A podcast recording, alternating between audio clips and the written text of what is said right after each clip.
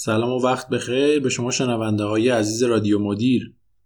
با قسمت 17 هم در خدمت شما هستیم. توی این قسمت می‌خوایم در مورد اهمیت انعطاف پذیری در برابر اتفاقای بد صحبت کنیم.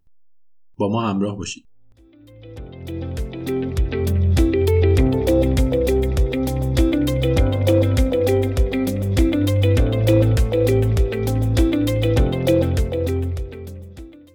توی این دور زمونه که کسب و کارها با سرعت زیادی در حال پیشروی هستند انعطاف پذیری به یه مهارت خیلی ضروری تبدیل شده.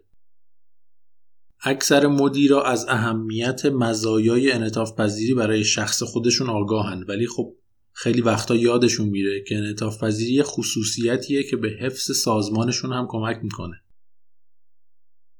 خیلی از شکست به عنوان یک کلیدی برای نوآوری و موفقیت یاد می‌کنن.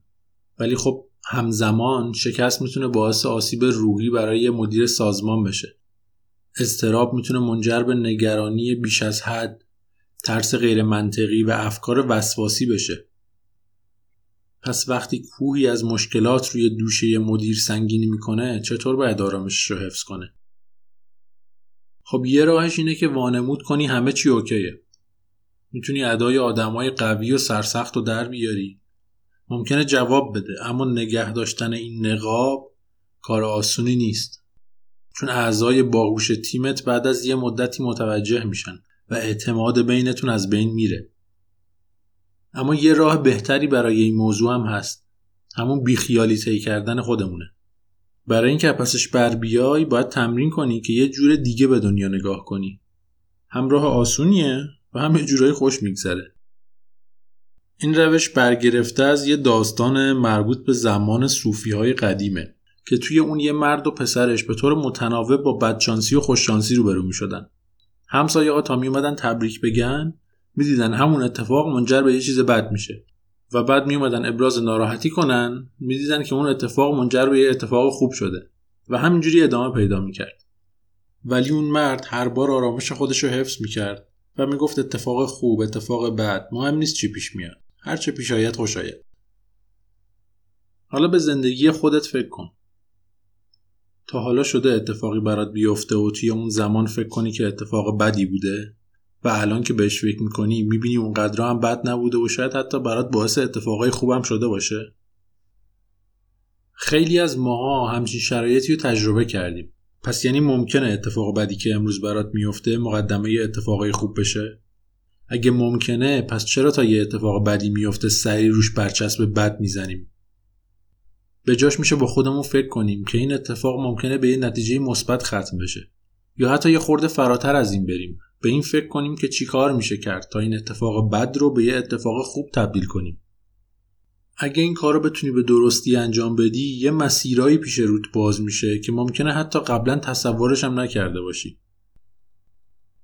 در ادامه یه فرایند سه مرحله رو توضیح میدیم که می‌تونه توی پرورش این نوع طرز تفکر بهت کمک کنه. من توصیه می‌کنم استفاده از اون رو توی مواجهه با اتفاقای بد جزئی زندگیت شروع کنی. تا برای مشکلات بزرگتر هم آماده باشی.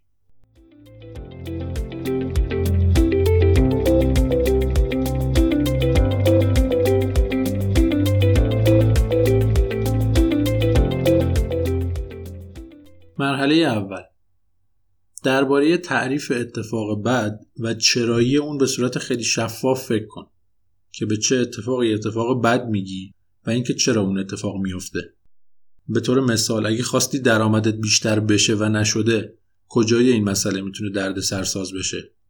آیا ممکنه پاداش آخر سالت هم کم بشه؟ ممکنه مجبور بشی که تعدادی از پرسنل رو اخراج کنی؟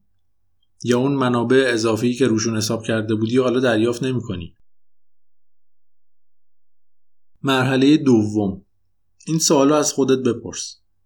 آیا ممکنه حالتی پیش بیاد که این اتفاق یه روزی نتیجه مثبت بده؟ فکر کردن به این سوال تو رو به یه حوزه فکری متفاوتی می‌بره. یه حوزه ای که به جای پیشگویی کردن احتمالات رو بررسی می‌کنی. مرحله سوم اینه باید از خودت بپرسی من یا سازمان من چه کاری می‌تونیم انجام بدیم که این سناریو پیش بیاد؟ چطوری می‌تونیم این قضیه رو به یه چیز خوب تبدیل کنیم که همه بتونیم به یه روزی به خاطرش خوشحال باشیم؟ به نظر ساده میاد و واقعا هم ساده است. کافیه امتحان کنی و ببینی که چقدر این فرایند می‌تونه کارآمد باشه. مرسی که به این قسمت هم گوش دادید. لطفا نظرات خودتون رو از طریق direct یا page اینستاگرام رادیو مدیر با من در میون بذارید. خدا نگهدار.